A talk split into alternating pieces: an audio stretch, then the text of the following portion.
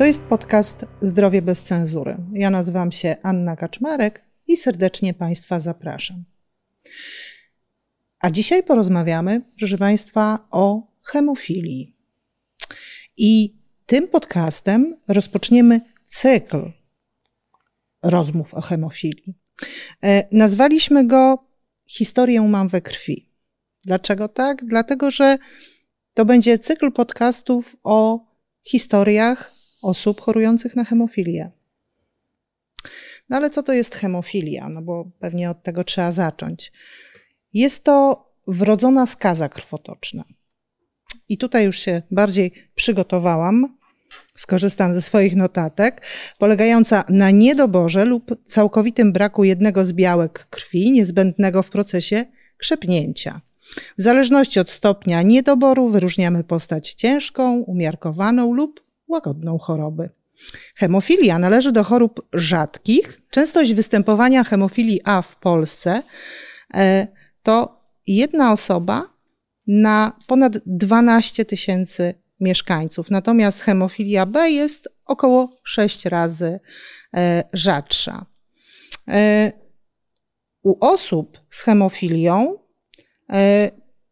są problemy z czynnikami krzepnięcia, jest ich niedobór lub ich po prostu nie ma. To powoduje, że przy zranieniach chociażby jest taka sytuacja, że nie tworzy się ten skrzep krwi i po prostu mamy długi czas krwawienia. Dostępne jest oczywiście już w tej chwili bardzo dobre leczenie e, hemofilii, które pozwala e, chorym po prostu zwyczajnie żyć tak jak wszystkim innym osobom. A tak nie było zawsze, bo większość z nas zresztą kojarzy hemofilię jako tą chorobę królów. Ona rzeczywiście krążyła sobie po królewskich dynastiach. Znamy historię chociażby e, carewicza Aleksieja, który cierpiał na hemofilię. I e, nie wiem, czy Państwo pamiętają z opisów, że na przykład jako czternastolatek był noszony. I no, zastanawiałam się, dlaczego 14-letni chłopiec chory na hemofilię był noszony. No przecież to jest kwestia, prawda, krzepnięcia krwi i problemów z tym. No ale właśnie, hmm, to nie jest tak. Wszystkim się wydaje, że chodzi o to u chorych na hemofilię, że jak na przykład mają jakąś ranę, skaleczą się, to jest ten niekontrolowany wypływ krwi i z tego jest największy problem. Otóż nie, proszę Państwa. Największy problem jest z powodu tego, że pojawiają się krwawienia w stawach u osób chorych. To powoduje takie zmiany w tych stawach, które po prostu doprowadzają do niepełnosprawności. Zwyczajnie nie można chodzić, tak? Ale to jest w tym przypadku kiedy ta hemofilia jest oczywiście nieleczona. No ale ty, tyle tytułem krótkiego wstępu o hemofilii. Dzisiaj e, moimi Państwa gośćmi są Piotr Gruszka wraz ze swoją mamą Moniką Gruszką. E, Dzień dobry. Dobry. Piotruś choruje na hemofilię, ale jak Państwo widzą, nikt go do studia nie przyniósł, tylko przyszedł sam. E, I zresztą Państwu opowie, jak wygląda jego, jego życie, jego aktywność, ale to za chwilę. E, ale na początek zapytamy mamę, e, właśnie jaki był ten początek, jak się pani dowiedziała, że Piotruś jest chory, jak to wszystko wyglądało na samym początku, jak był malutki. W naszej sytuacji to w ogóle było dziwnie, bo o hemofilii zazwyczaj wiemy już jak e, mama chodzi w, ciąży z synem, bo tą chorobę dziedziczą tylko chłopcy. E, Piotr ma tego niefarta, że y, ma hemofilię A i jest to postać ciężka, czyli u niego mhm. niedobór e, czynnika ósmego, który diagnozuje o tym, że jest to hemofilia A, wynosi mniej niż 1%, a u zdrowego człowieka jest to między 50 a 150%. Tak się określa bariery mhm. jakby y, procentowe hemofilii. My żeśmy się dowiedzieli, zanim Piotr skończył dwa lata, więc e, no, to naprawdę bardzo, bardzo późno. Nikt u nas w rodzinie nie chorował. On jest pierwszym przypadkiem, który się urodził już z genem zmutowanym, który świadczył o właśnie tej hemofilii. Czyli on jakby rozpoczął historię rodzinną. Tak, tak. No, w czymś jest pierwszy na pewno. To taki plus i minus. No, już my żeśmy się nauczyli przez te no, 7 lat, bo w tym roku Piotr skończy 9 lat, więc od 7 lat jakby już jesteśmy e, w trakcie leczenia i tak dalej, ale te początki dla nas były naprawdę szokujące. O samej diagnozie dowiedzieliśmy się 1 kwietnia 2016 roku, czyli w prima aprilis. Ojej. Więc taka data, e, no dla nas może już nieprzypadkowa, bo już żeśmy się przyzwyczaili, ale dzień taki sam w sobie to taki z żartami bardziej związany no tak, niż z takimi wynikami chorób. Z diagnozą, tak. tak.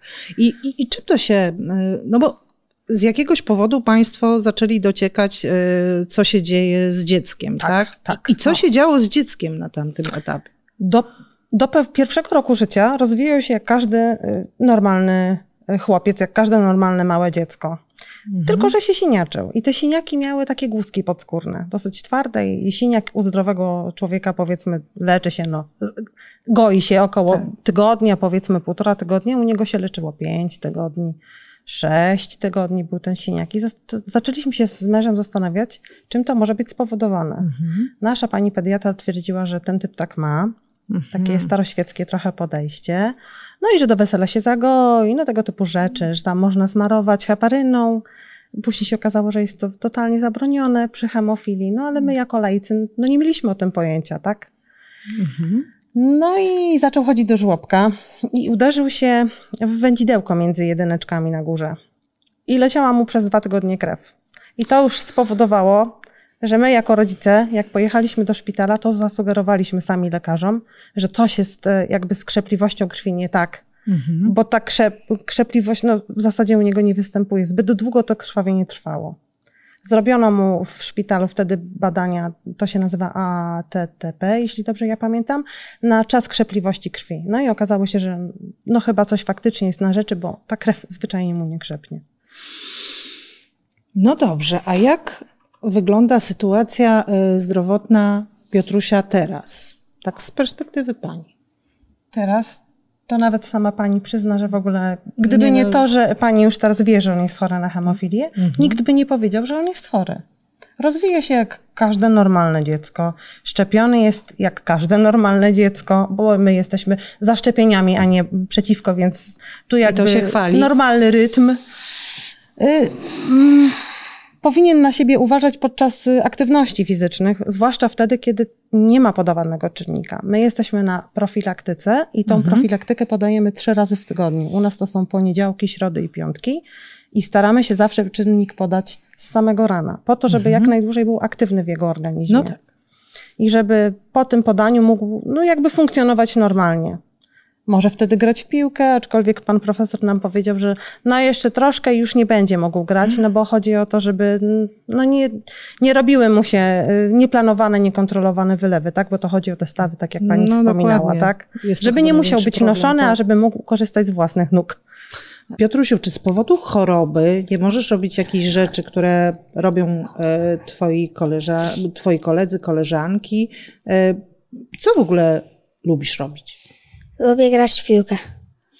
E, I, I grasz tak jak koledzy i koleżanki, prawda? Nie masz z tym problemu. Mhm. E, a, a nie boisz się tych e, siniaków? Mhm. W ogóle? W ogóle. Ale jak to właśnie tutaj mamy, zapytamy, jest z tym, i, jednak powinien się Piotruś trochę wystrzegać tych siniaków, prawda? No trochę powinien, bo one mogą spowodować takie trochę trwalsze uszczerbki na zdrowiu, tak? Bo, bo mogą wystąpić mhm. krwawienia podskórne, których ja jako laik, chociaż mam już powiedzmy pewne z tą chorobą doświadczenie, mogę nie zauważyć, czy jakieś krwotoki wewnętrzne, bo tego też no gołym okiem, że tak powiem, nie mhm. widać. To jest coś, co dzieje się w nim. Więc jeśli on nie zasygnalizuje, mamo, boli mnie brzuch, mamo, a tu mnie boli noga, mamo, a tu mnie boli ręka. No i jak ja się zapytam, a grałeś może w piłkę? Hmm, no może grałem. no to wtedy już wiem, że coś jest na rzeczy. Tak bywa czasami, Piotruś? Przyznajesz. No tak. Ale rozumiem, że, że generalnie normalnie funkcjonujecie. On prawda? się rozwija jak, jak każdy jego rówieśnik, jak każdy prawie dziewięcioletni młody mężczyzna. Czyli tak samo rozrabia e, jak wszystkie chłopaki w jego wieku, tak, rozumiem. Tak, tak rozrabia. Dobrze. E, I tak, to jest trzy razy w tygodniu tak. podanie leku. Mhm. Czy to jest trudne? No na początku było to trudne, bo większość mhm. być może ludzi myśli, że to tak, a dam mu tabletkę i, i po mhm. robocie. No niestety tu trochę jest grubsza szkoła jazdy, bo to są podania dożylne. Mhm, trzeba się nauczyć. Czyli ja musiałam się tego nauczyć. U mnie ta nauka trwała rok, mhm. zanim się nauczyłam podawać. E, I żeby była jasność, odważyłam się po próbach już y, z paniami pielęgniarkami, na które od małego mówiliśmy per ciocia, żeby nie zrazić go do tego, co go będzie czekało przez następnych, mhm.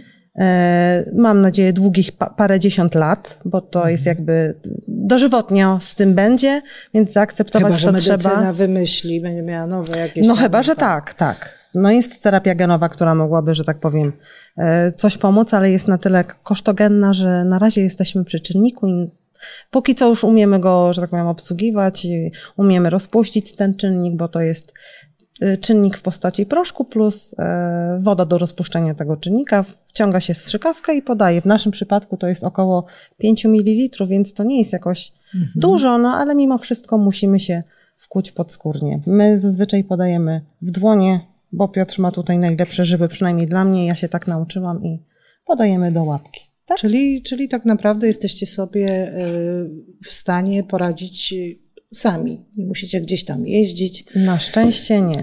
Prosić, prawda? I no tak z tym dalej. proszeniem też różnie bywa, bo nie wszyscy, chociaż jest to choroba, którą mhm. bardzo łatwo daje się leczyć właśnie ze względu na ten podawany czynnik. Mhm. No lepiej leczyć niż, niż leżeć w szpitalu później i walczyć z powikłaniami, tak? Mhm. Natomiast jest taki stereotyp, że dożylnie, no to tylko w, musi być lekarz, musi być pielęgniarka, co sobie pani wyobraża. No takie początki nasze były dosyć mocno traumatyczne, więc całe szczęście, że udało się, że tak powiem, to te, śla- te, te szlaki przetrzeć. Super. A proszę mi powiedzieć, bo wiem, że e, w ubiegłym roku Państwo brali e, udział w takich warsztatach, które się nazywają Dialog pokoleń, tak. E, de, które są dedykowane pacjentom, e, ich najbliższym. Mhm. E, I, I jak Państwu się taka inicjatywa podobała? Jak same warsztaty, że tak powiem, Państwo odebrali? To w ogóle było bardzo ciekawe doświadczenie dla nas, bo my żeśmy mhm. się stawili całą naszą rodziną, czyli ja mam jeszcze mhm. córkę i mam, mam męża, czyli taka nudna, standardowa rodzina, tam żadnych... Dwa plus dwa. Dwa plus dwa, tak, żadnych odskoczni, tak w ogóle nuda. Albo niech tak zostanie. Także, także nam te warsztaty się podobały, bo pokazywały różne właśnie pokoleniowe sytuacje, bo byli ludzie z dużym doświadczeniem w tej chorobie, plus ich rodziny. Byli ludzie, którzy mają nastoletnich e, chłopców, także dla mnie to będzie coś nowego, bo mój syn jeszcze nastolatkiem nie jest, ale to naprawdę to chwila, moment i, i, za chwilę nim mhm. będzie.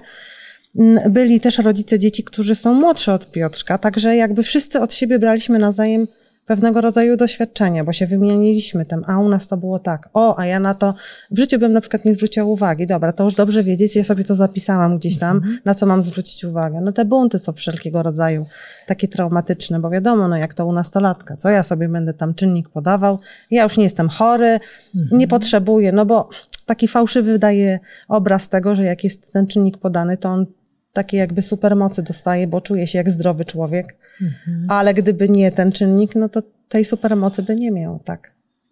No właśnie, ale pewnie spotkaliście Państwo mhm. też y, starszych pacjentów. Tak. No bo przecież y, lek jest dopiero od jakiegoś czasu, tak? tak? tak.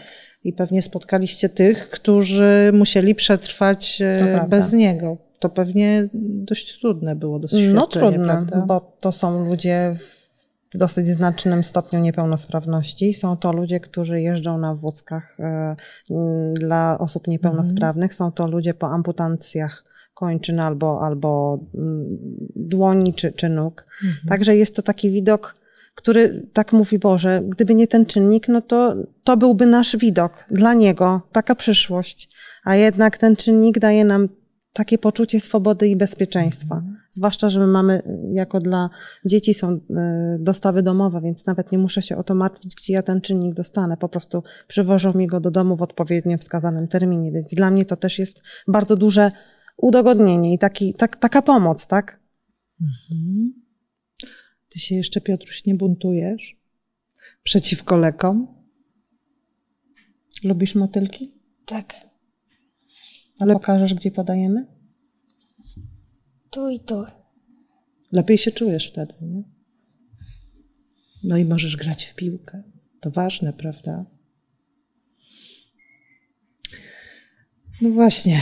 E, proszę Państwa, dzięki nowoczesnemu leczeniu, dzięki temu, że medycyna się rozwija, dzisiaj Piotruś może normalnie funkcjonować, może grać w piłkę, choć musi trochę uważać, bez przesady, prawda?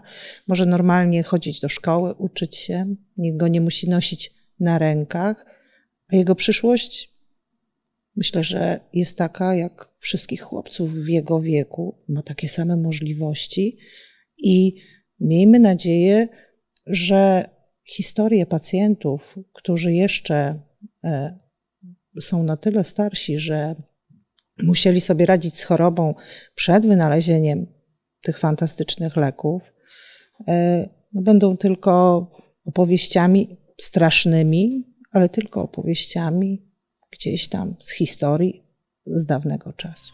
Dziękuję Państwu.